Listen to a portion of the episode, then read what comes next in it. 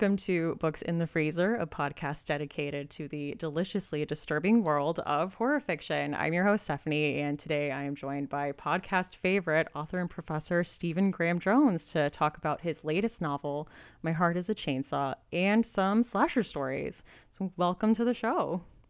Thank you for having me. I'm excited to talk slashers with you. I am so excited to get into this too. It is one of my favorite subgenres, and I know one that you know a ton about. So, and also we were talking earlier, but congratulations on the recent Shirley Jackson Award win for the Only Good Indians and Night of the Mannequins.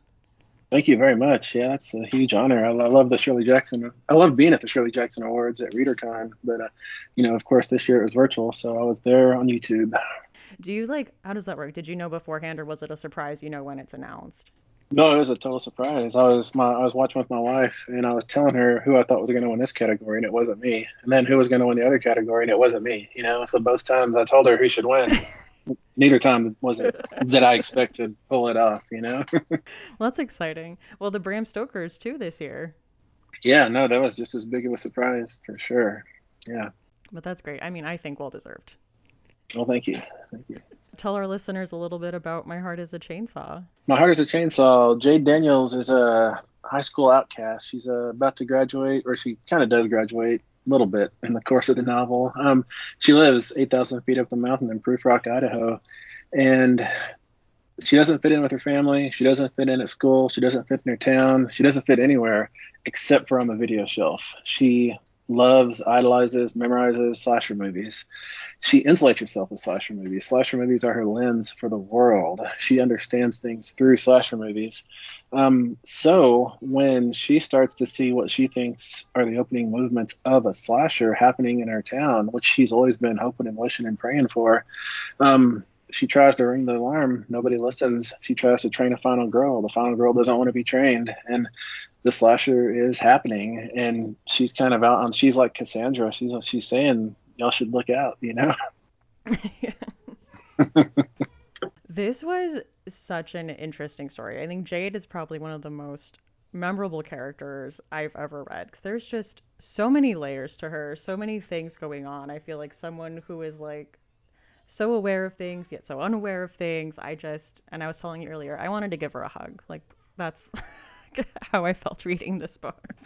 Oh, that's that's wonderful. It's just, I mean, I've, I've, a lot of people have been saying that, that they want to give Jade a hug, and um, and you know, I did too. Writing it, I wanted to be nicer to her. You know, I wanted to like give her more cupcakes. You know, basically, that's what you want to do for characters you care about. But at the same time, you got to put them through the meat grinder so they can, so we can see what they're made of. You know. So I was reading in your acknowledgments that you said this was originally a story called Lake Access Only. So how did it evolve from that? You know, I wrote that back in 2013. Um, what happened was, I, for a lot of the 90s, I read um, Jeffrey Eugenides' The Virgin Suicides over and over. I really love that novel. It's a novel, little short thing. Man, it probably goes 240 pages, something like that. And it's told in the royal first person. Like instead of I, it's we. And I was really, really just enchanted by that. But I kept thinking, well, what if, what if we use this mode of delivery for a horror story? And so finally in 2013, I sat down and I jammed out Lake Access only, and I found Indian Lake, I found Proof Rock, I found Terra Nova, found a version of Sheriff Hardy. Jade was not there. The narrator then, who was a plural narrator but a single person, which was you know kind of hard to balance, was a kid in an iron mask, um, and uh, everything hinged on these turtles that were only they only occur in Indian Lake, and um, gave it to my agent at the time, my agent at the time, and she wasn't too impressed with it. And I looked it over and I was like, yeah, it's kind of broken. So I put it on the shelf, wrote a lot of other books.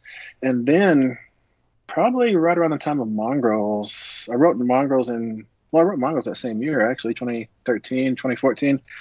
Probably about 2015 or 2016, I started coming back to Lake Access only, coming back to Proof Rock, because I felt like um, it was a space I could do something in if I did it differently, you know? And so I just kept on it, kept on riding Proof Rock. I kept on cruising those streets and going across Lake of Terra Nova and stalking through Ter- stalking through Camp Blood, traipsing across the dam, and just trying to figure out the space I was in.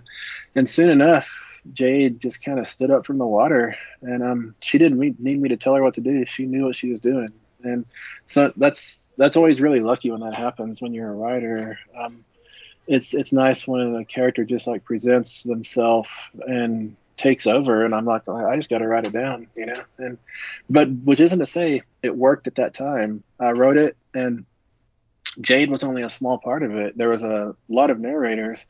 And so I gave it to people and they, they kind of got back and said, yeah, it's not that good. And um, so I rewrote it again and I rewrote it where Jade had the front third of the novel, Hardy told the middle third, and Letha Mondragon, the putative final girl, till the last third. And um, and people read it and they said they were um, like less hard on it, but they said we were really sad when we had to leave Jade. You know, we liked Jade a lot. Um, or nobody wanted to go to Hardy. Hardy was not interesting to hear talk. Only everybody only everybody only wanted to hear Jade.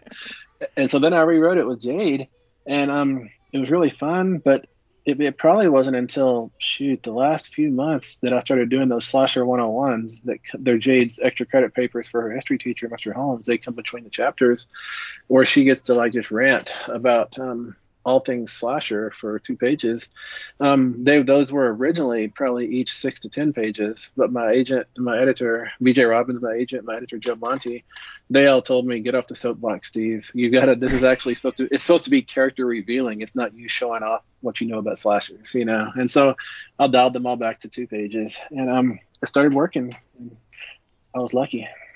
That's awesome. It was so funny because my next question was actually going to be on influences on your work and say you mentioned two of my all-time favorite novels, The Virgin Suicides, which we just talked about, and Emil Ferris's My Favorite Thing is Monsters. Yeah, yeah, that that the the girl who draws or you know who is the narrator for my thing is my, my favorite thing is monsters. Um, I feel like Jade is like a cousin to her, you know. Um, I mean, yeah. I read my favorite thing is Monsters when it when did it come out? Like it came out in 2016, I think. You know. Yeah. And um, yeah, and I think that was right, right about the time I was jumping back into um, Lake Access only, and that's right about, right around the time I found Jade. You know, so who knows? I may owe something to my favorite thing is Monsters. You know.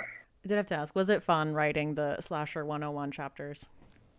It was so fun. It was I, I, could probably write a whole. I mean, I've got so many left over. I wrote probably three times as many slasher 101s as are in the book. You know, and I could finally only keep the ones that propelled the plot or revealed things about Jade. So there's a whole lot left over. Yeah, that, that's so fun. I just love. I love thinking about slashers. I love writing slashers. I love being in dialogue with slashers. Oh, that someone needs to go through and write like a Letterboxd list of every like movie that's mentioned in this book because there is so many. That's a good place to do it. Yeah. Um, I, you know, I spoke to someone. She said that she had a list of all of the movies that are listed in the order they're listed in in My Heart is a Chainsaw, but then I haven't heard anything else. So maybe she's going to auction on eBay. I don't know. But Letterboxd, Letterboxd is a great place to do that. that. That's probably the best place to do that. You know. Yeah. Okay. So listeners, anybody listen while reading it for the first time, just start like tabbing it off and start making a list. So for the book and being a big fan of slashers, were there any movies you watched for the first time to write this book, or were they all from your personal repertoire?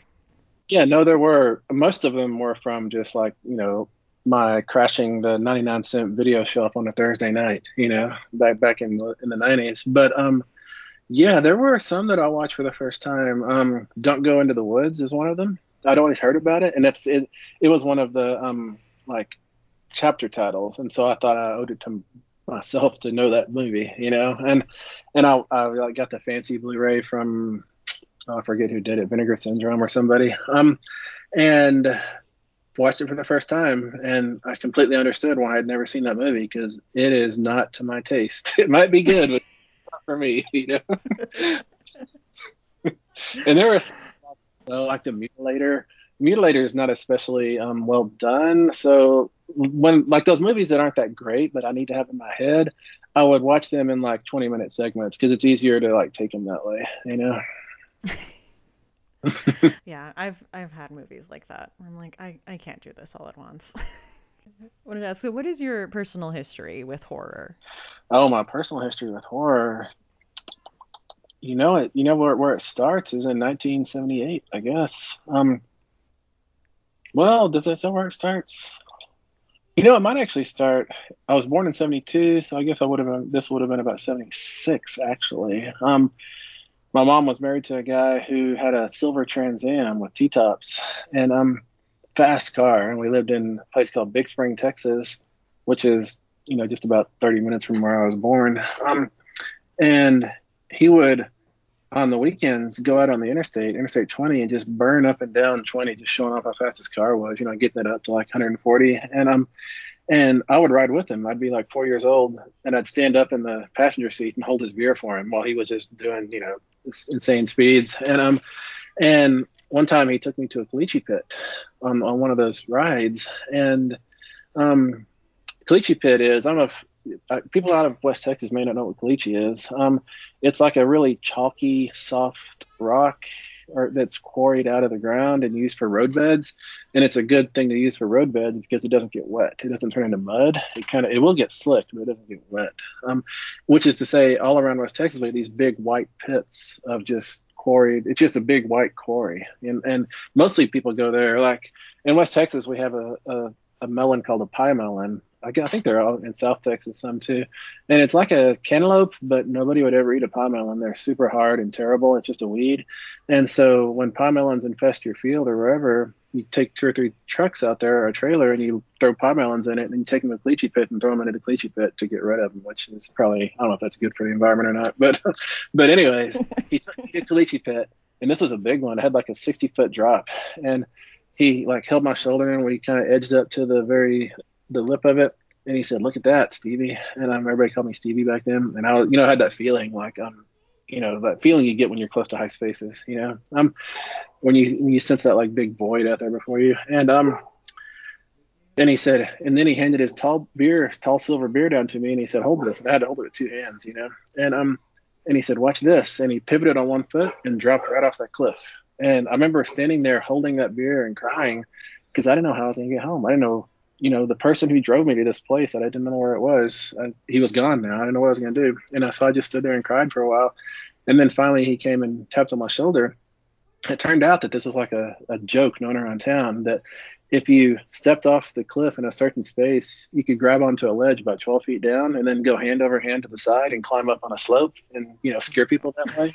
Um, and um, he had done that to me. And I, that was my first time, I think, to feel that um, – total abject terror followed by relief, you know, and that's exactly what horror delivers over and over, I think. And so I suspect that's where I got addicted to it, anyways. I think that story traumatized me right now. I don't, think, I don't think my mom would have, would have approved. I don't know if she ever knew about it. well, it got us where we are today. Yeah.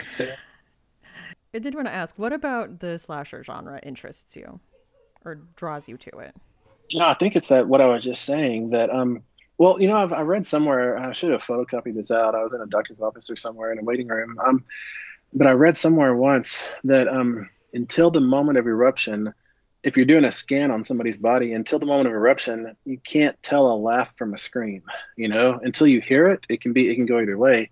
I think the slasher capitalizes on that better than any other genre because you never know what you're going to do. You know, is this going to be a joke or like is, is Wes Craven just going to surprise us by somebody bumping into a planter or is it going to be Ghostface? You know, that's what I like about the slasher that we never know if we're going to laugh or we're going to scream. Um, and to tell you the truth, I think um, the slasher is it's I mean it owes a lot to Scooby Doo. You know, it's got the the person who's dressed up in a, in a mask, and then and then there's a plucky crew and um all kinds of hijinks. And at the end, the mask is pulled off, and the person gives a big speech about why they did this. Um, and I grew up on Scooby Doo, of course, and so I think I kind of um, got my taste of slashers through that Saturday morning cartoon time. You know, um, but what the slasher gives us now, or what I feel like it gives me now, anyways, is um it allows me for 300 pages for two hours whatever to believe in a fair world you know slashers are brutally fair if you do something bad to someone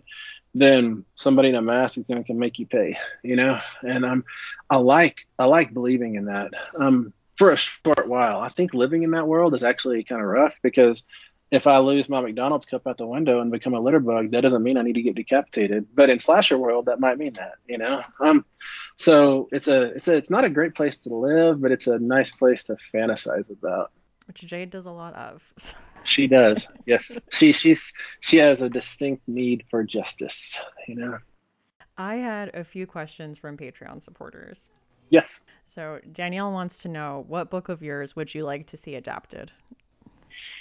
Um, well, some are in process right now, but I can't say actually. Um, oh.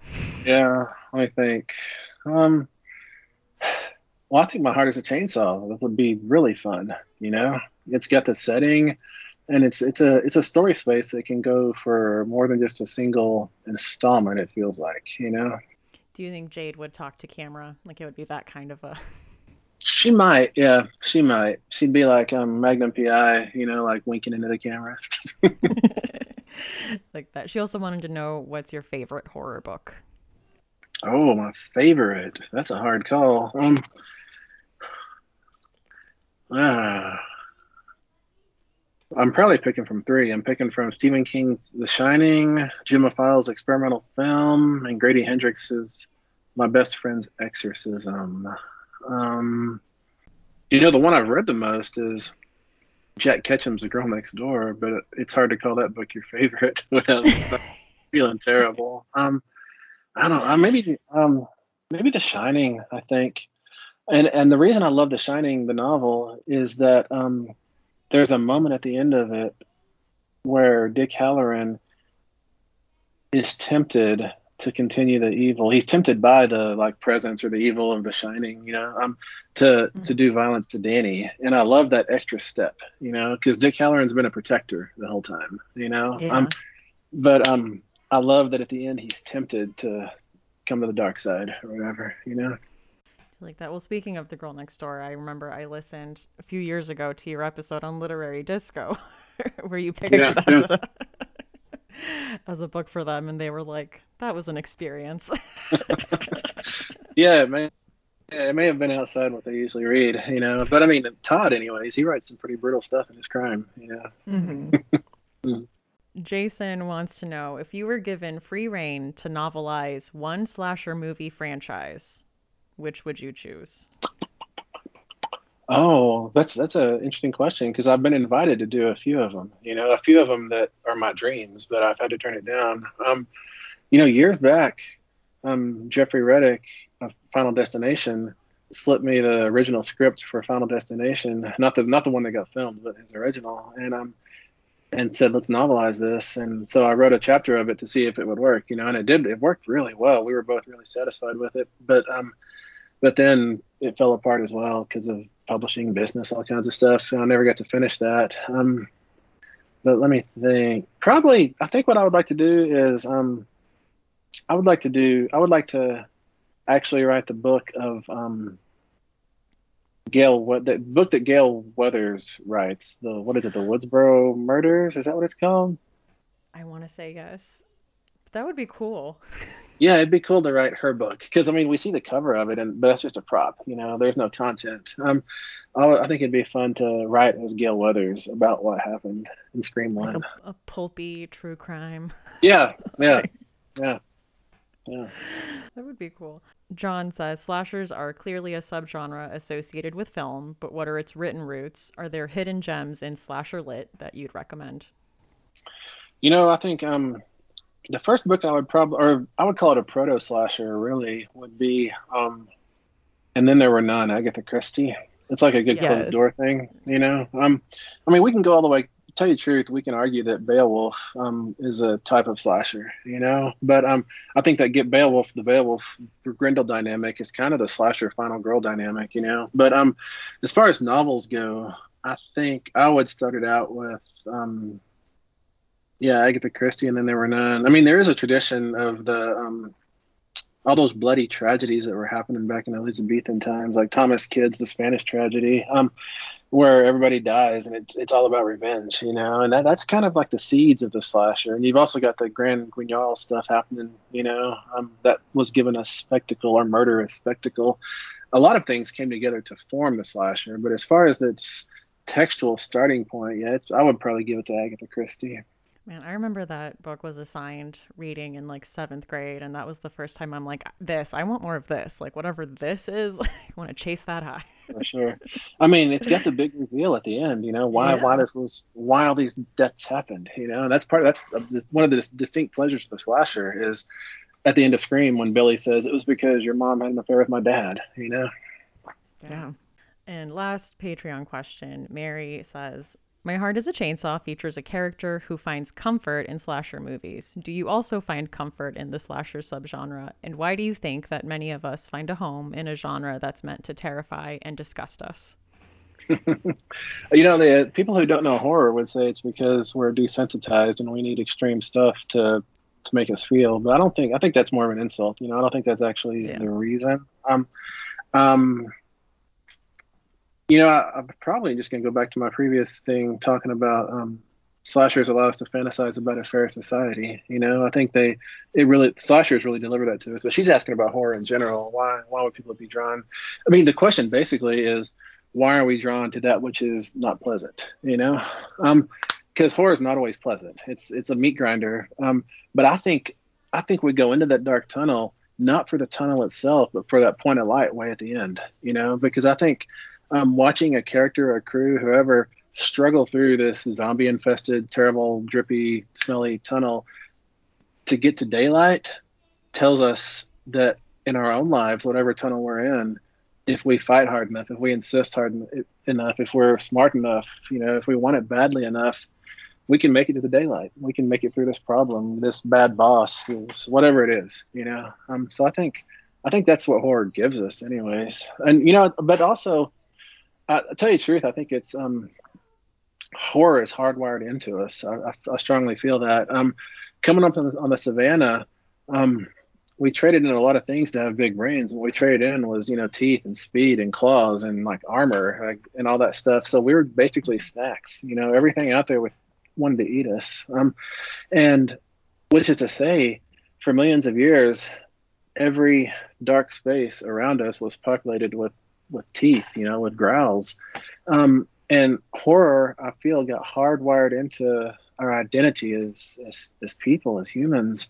And now in today's world, you know, most of our lives, we don't feel like someone's going to jump out of the shadows and eat us. You know, um, because we feel like we've there's light shining in all the corners. You know, we've had vampires explained away, and we don't believe in werewolves and stuff. But what horror can give us is it can let us feel human again. It can let us feel that fear that we're going to be eaten, that we're going to um, that we're going to have no control over what happens to us, and that is a bad feeling but it's a good feeling to be human, I think, and that's a, it's a better feeling to be human than it is to be scared, you know.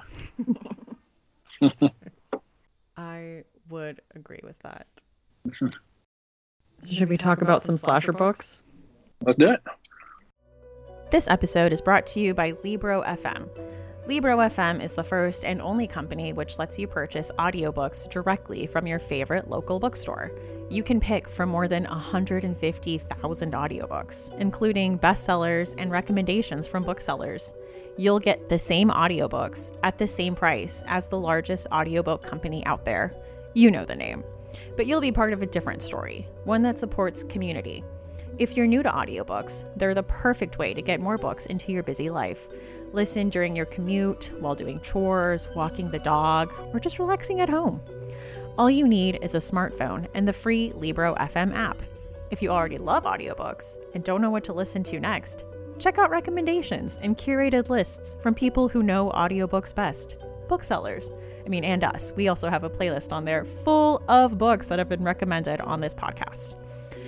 Books in the Freezer special offer. You get two audiobooks for the price of one, just $14.99, with your first month of membership using code FreezerBook. This offer is valid for new members in Canada and the United States. Thank you, Libro FM, for supporting the show. All right.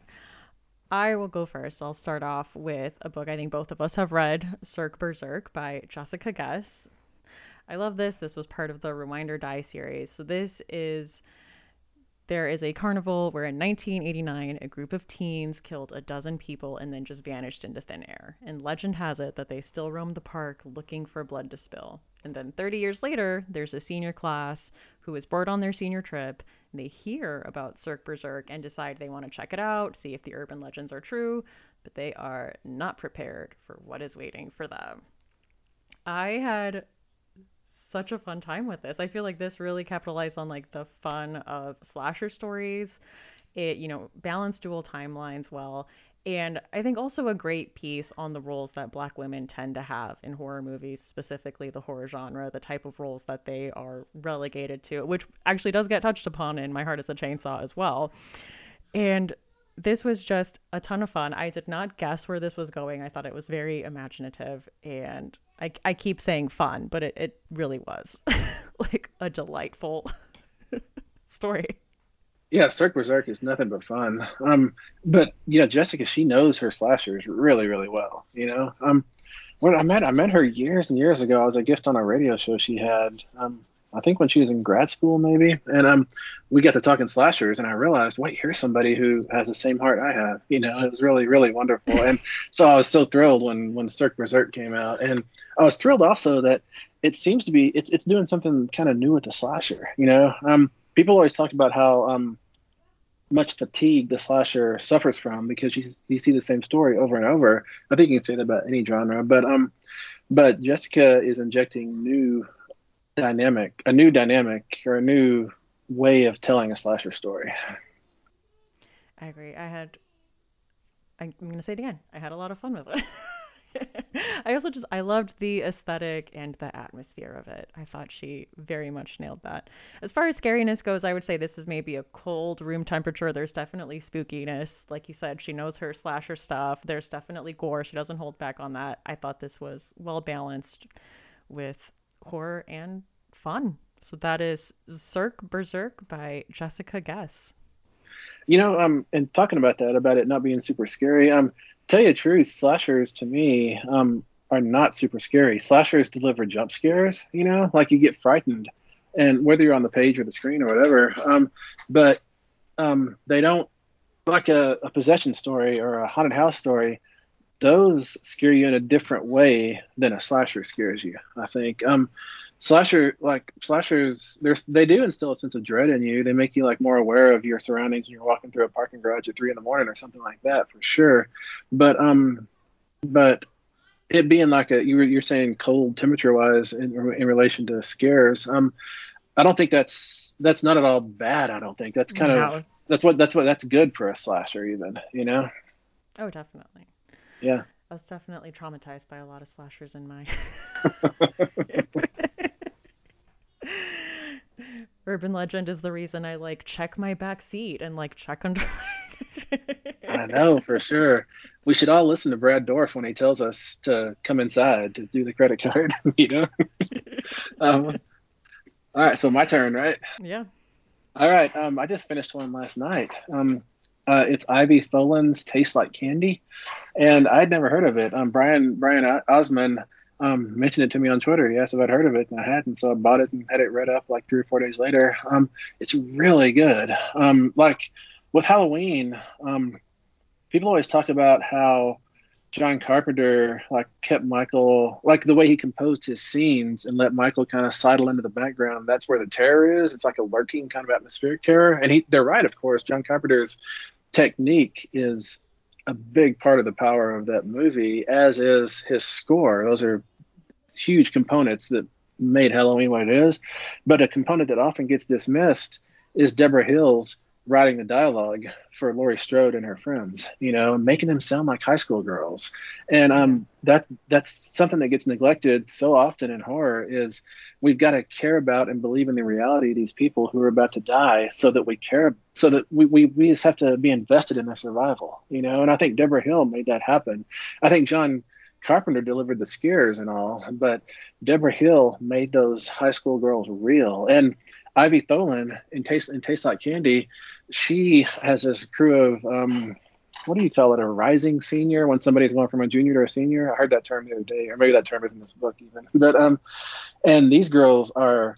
It's like it's like me being a 49 year old dude. It's like I have access to a world that I never knew existed because they're like they're like teenage girls like 30 years after I was in high school, you know, and and so their way of talking to each other is just it's it feels like it's very real, and um I'm really I was really impressed with the book, and it does not go light on the gore. It, it goes all the way into the the gore, the blood, the violence, and it keeps you guessing too. And that's hard to do in a slasher because slasher audiences, we know um, all the little um, giveaways and tells that indicate who the killer is, you know, and that's part of the fun of the fun of it is trying to guess.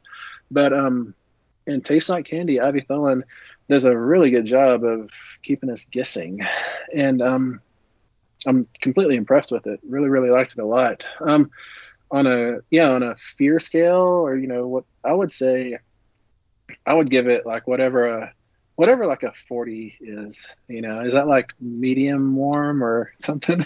Fridge. I think freezer is the scariest. So it's like room temperature to freezer. Okay, all right. Yeah, I would say yeah, fridge. That feels about right. Maybe the crisper in the fridge. Yeah. Oh. Yeah.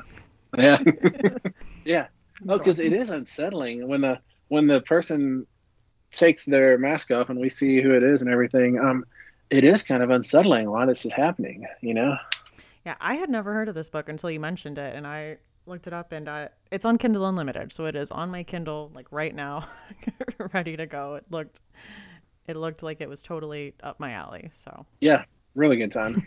So my next book I'm going to talk about is Night Shoot by David Sodergren. This is his second book. So I read his debut novel, The Forgotten Island, which is like survival horror. I had a lot of fun with that. Um, and this was just as good. So this is about a group of desperate student filmmakers that break into the Crawford Manor for an unauthorized night shoot. They have no choice. Their lead actress has quit. They're out of time. They're out of money. They're out of luck. For Crawford Manor has a past that won't stay dead and the crew is about to come face to face with the hideous secret that stalks the halls. Will anyone survive the night shoot? is the synopsis. Um, so this was also a ton of fun. Like as I just said, it follows this film class. They're they're filming this horror movie for their class, and like the guy that's directing it has access to this ancestral family home, but like the rule is he has to be out of there by eight o'clock but with all these things go wrong they decide that they're going to like pretend to leave and then come back and then break back in and finish filming all their scenes. But of course they find out they're not alone and there's stuff there. This also does not skimp on the gore. David sodergren is a huge horror fan absolutely knows his stuff and you can tell. But what i also liked about this is that he did get the humor part of it as well. You know, we get the lightheartedness, we get like the funny situations and kind of the funny dialogue with all this stuff. And it was very fast paced. I i read this i think in like two days. I just had a ton of fun with this and would absolutely recommend it. Uh temperature wise i would say it's like like a cold room temperature some genuine like gory some genuinely gory moves gory moves. And i really love the story as a whole and especially how it wrapped up and our journey with our main character I was very attached. So that is Night Shoot by David Sodergren. Wonderful. You're so good at like wrapping up and saying the title again. Like I always forget to do that part. um, but no, since you mentioned this, um, I've bought it, and uh, that first chapter, I think it's titled 1976, if I remember correctly. Um, and I'm so excited to start that tonight. Um, somehow this has gone not on my radar, and um, I feel like I feel like um, if my heart is a chainsaw does nothing else, it should at least get people sending all slasher books to me. You know, I feel like um, because like when when Only Good Indians, like because of Only Good Indians, I get all elk things sent to me. You know, and Mongrels gets me all werewolf things sent to me. So I think I because of my heart is a chainsaw, I now need all slasher things to come to me you know, in some way. But yeah, I'm, I'm excited to read this, and it sounds like a wonderful build. It sounds kind of like um uh, I don't know, like Hell Night, you know, the, Linda Blair slasher. Um, I think it was rated PG. Everybody hated it because it was rated, rated PG, but I think it's all right. Um, just being, I love that being locked in a house. That's that Agatha Christie thing, you know. Mm-hmm. Oh, my turn, my turn. Yeah. um, how about I'll go with I'll go with um, Hailey Piper's Benny Rose, the Cannibal King. Um, I was I was super super impressed with this. Um, Hailey really, um, just like I was saying with Ivy Tholen, she makes her high school characters just feel so um, so real. You know, like their little relationships and like petty squabbles and reasons for doing things are super compelling. But also, Benny Rose is pretty pretty terrifying.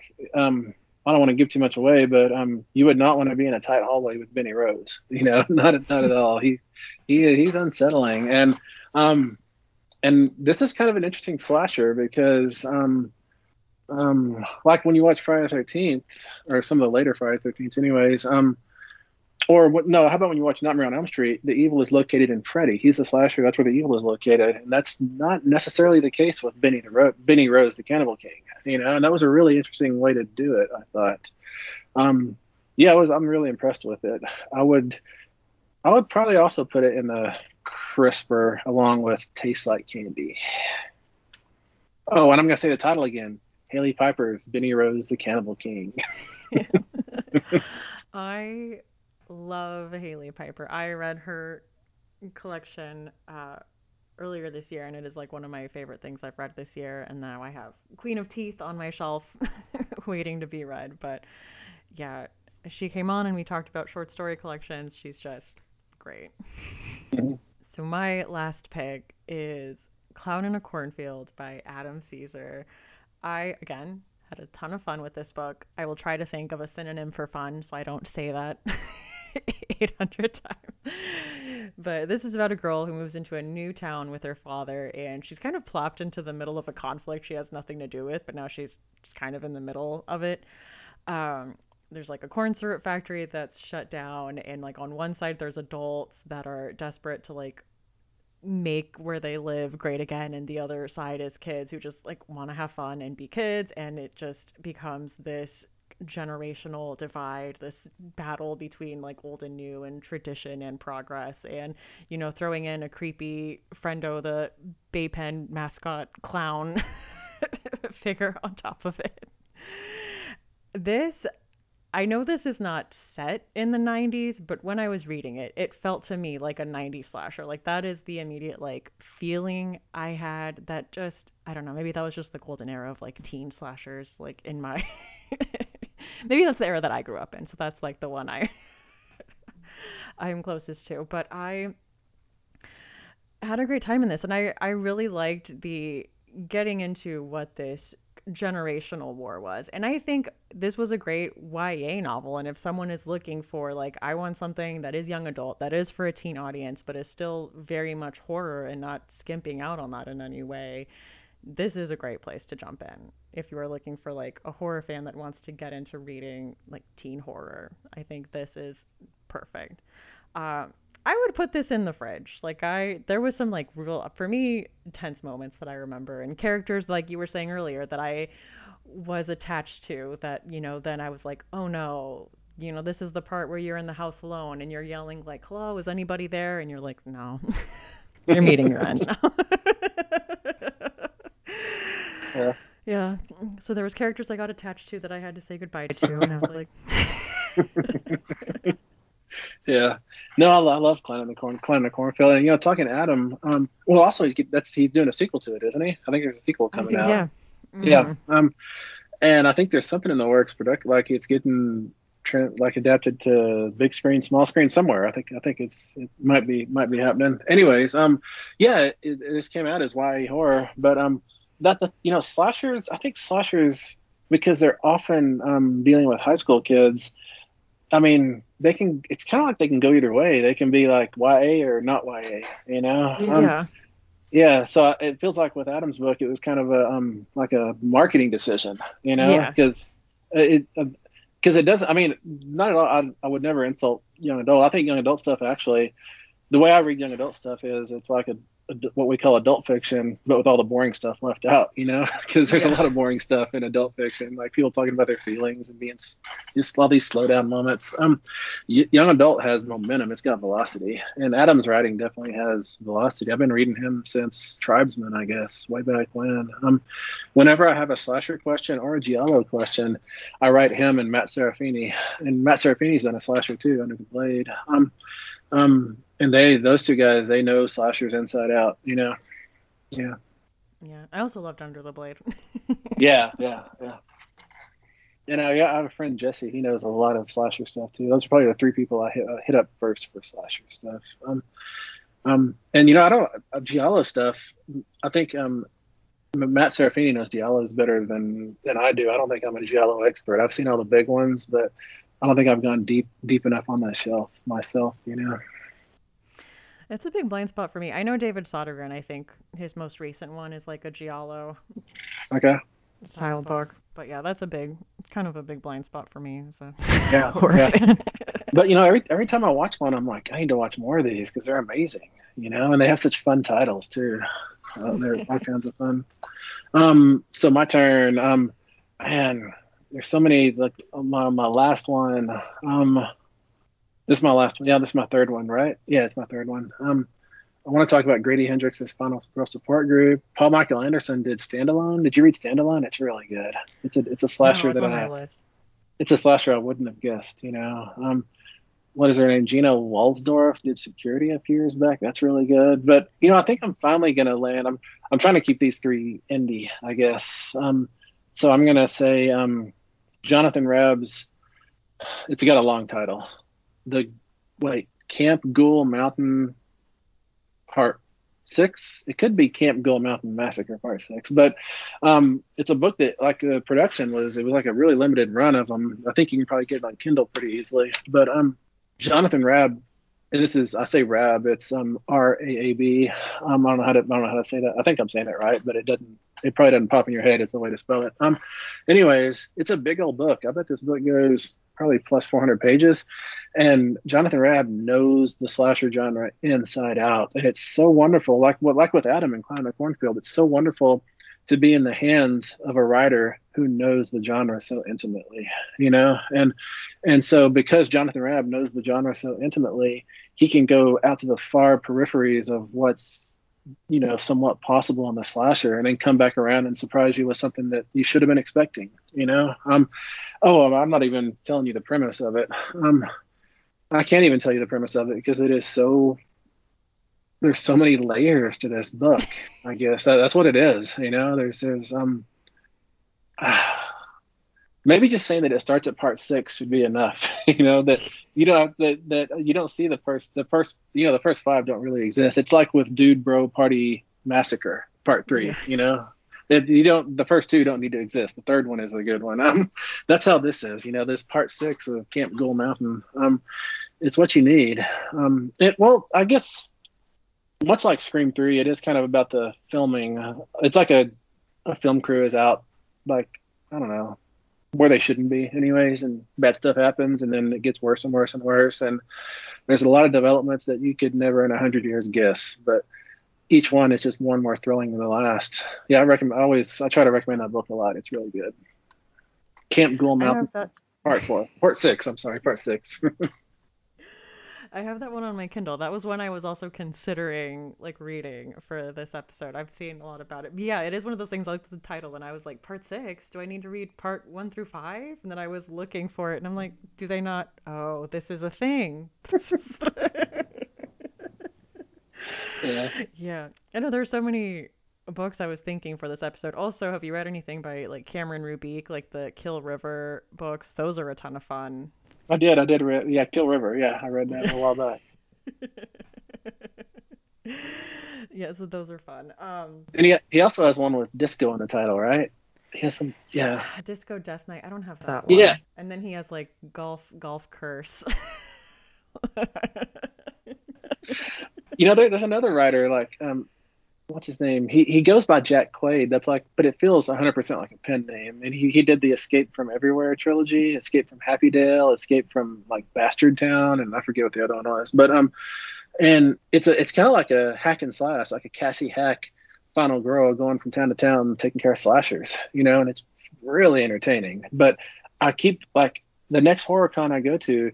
I'm gonna be looking at every person like you're Jack Quaid, aren't you? You're Jack Quaid, because you can you can tell from the preface that it's Jack Quaid is not a real person. You know that this is like a, a mask that someone's wearing to write these books. Um, or that's what I think, anyways. But I haven't asked around. I think it's fun not knowing actually. it was funny because I was looking at the author page for that today, and I was like, "Who is that? Who is this Jack Quaid?" yeah. well, because then in the thing too, it's like this was a book that was out of print, and I was like, "Really? Is it out of print?" And I'm like, "Wait, now I, I'm not getting the joke." I'm falling for all the all the things. well, something I like to ask all guests that come on this show is for a chilling obsession. So, what is something in horror that you've been enjoying recently? It can be movie, show, podcast, book. Yeah. Um, my recent obsession in horror. You know, I was I'm really impressed with the the Netflix series that um what's Mike Mike Flanagan, The Haunting of Hill House and Bly Manor too, both of those. I was really impressed with um like the amount of emotion he was able to swell up at the end of each of those, and especially Bly Manor. And um and so if I do have an obsession, I think that's been it. It's been how to deliver the goods both hor- both horror wise, fright wise, but also emotion wise. You know, because I think that's so so important. We don't. You go into a book, yeah, you want to take the thrill ride, you want to like feel the machetes and the blood splashing on your face and all that stuff, but you also want your heart to like grow three sizes. You know, like the Grinch. And um, and I think Flanagan is that his? Am I getting his name right? It is Mike Flanagan, right? Yeah. yeah. He has a really good instinct with that, and um, so I've been really kind of studying those, I guess. I love that. Yeah. Um, I'm reading, rereading The Haunting of Hill House for a Patreon series, and then afterwards we're gonna rewatch the Netflix series, and I am so excited to dig back into that again. I just loved that as an adaptation too, like how different he took it, but I felt like still had the heart of the story. It totally did, and it's that the I think the Haunting of Hill House is actually scarier than the Bly Manor one, but um, mm-hmm. like with Nell like popping up, and yeah, she, that was just a pretty terrifying series. It really like I would watch that with my family. This is uh, it came out when my kids still lived at home, and um, and afterwards I'd be like having to follow my wife really closely down the hall to get to our bedroom because I knew that something like it, uh, the the way he shot Haunting of Hill House, it made you pay attention to the backgrounds in a way you usually don't have to, you know, and that made me aware of my backgrounds very very much. Oh yeah, that's right. He had like the hidden ghosts in all the in all the shots. I can look for that now this time I rewatch it. I'm going to be looking for all the ghosts in the background. oh, man. Well, another thing we do on the podcast is we have a Spotify playlist where we ask our guests what their final girl song would be. So, what is yours? Yeah, you know, I saw, I saw that playlist and I, I still want to listen to it, but no matter how much I request a new password, Spotify won't send me a new password, so I can't listen to it. It's terrible. Um, but um, I'm really surprised no one's mentioned this one yet. Um, my my contribution to a Final Girl playlist would be Gloria Gaynor's "I Will Survive." You know.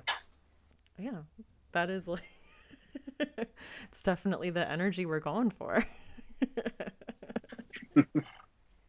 I listened today. Today, I uh, listened to a whole lot of covers of that, trying to see if there was a better cover, but there's not. She she's the one who she did it the first time and she did it the last time. You know. Sure. So it would be the original. It wouldn't be like a slowed down, dramatized like horror movie version. I did find a metal version. It's kind of neat, you know. It's like some people in their garage. It feels like, but um, but it still it wasn't as good as the original. All right. Well, I will add the original to the playlist because yeah, this for a Final Girl playlist, it needs it. yeah, yeah. Well, thank you so much for chatting with me today about My Heart is a Chainsaw and slasher stories man, this has been a ball. I could go, I could go for hours more talking slashers. You know, and when when you said when you said pick three books, I was like, my heart broke. Like I can't pick forty seven books. I will still put in the show notes all the books we mentioned, so people will still be aware. They can still get all the books we talked about. right. And where can people find you online? Oh, at my website, which is demontheory.net, or I guess it's stephen stephengrahamjones.com, but it, it resolves to demontheory.net, my old novel from 2006. Um, or Twitter. I'm on Twitter. You can find me there. Well, this episode is coming out early September, so My Heart is a Chainsaw is out. You should go get it. Go read it. Thank you. Thank you so much. Thank you. It's been great talking. Books in the Freezer is a bi weekly podcast. We post episodes every other Tuesday. You can find us on Instagram at Books in the Freezer, on Twitter at Books Freezer Pod, on Facebook at facebook.com slash books in the freezer. And I'm on TikTok as Books in the Freezer. And the stuff I post on there is not just rehashed from the podcast itself, it's totally different, like recommendation videos. It's pretty fun. You can also send me an email at booksinthefreezer at gmail.com. If you would like to support the podcast, there are actually a few ways to do that. One of them is to become a Patreon supporter on Patreon. Uh, there are three levels there's a one, three, and a five dollar level. So you can check that out and check out all the different perks that you can get at each level, like early episode releases, finding out uh, what the next topic is going to be, um, being able to ask guest questions, um, Voxer group chats, and I am starting a new job and I will hopefully be into a more secure schedule so I can bring back movie nights because we haven't done those in a while and those were a ton of fun. So I'm excited to do that. And you can check all that out at patreon.com slash books in the freezer. Another way to support the podcast is to use our Amazon link. You can find that in the show notes for this episode and all episodes. You just click the link, it takes you to Amazon. You do your normal Amazon shopping that you would normally do, and a small percentage of that goes to help the podcast. Fun things people have bought recently you know, someone went grocery shopping. I see that shredded cheese in Starbucks coffee. And someone bought a hydration pack. So, you know, fun stuff. Fun stuff. Now, you might be asking, is there a way I can show my support for the podcast without spending any money? And the answer is absolutely. Word of mouth is huge for small independent podcasts like this one. So, telling your friend about it, posting on social media, all of that is absolutely a big help. Also, if you write a review on a platform like Apple Podcast, all of that helps a ton and it helps the podcast gain visibility and you know rank in like the apple book arts charts i'm not going to pretend like i understand how that works but i know that it helps so thank you to all of you who have done that I'm Stephanie. You can find me on Twitter at lady underscore gagnon That's L A D Y underscore G A G N O N, or on Instagram at That's What She Read. And that's that's with two A's. So see you next time on Books in the Freezer.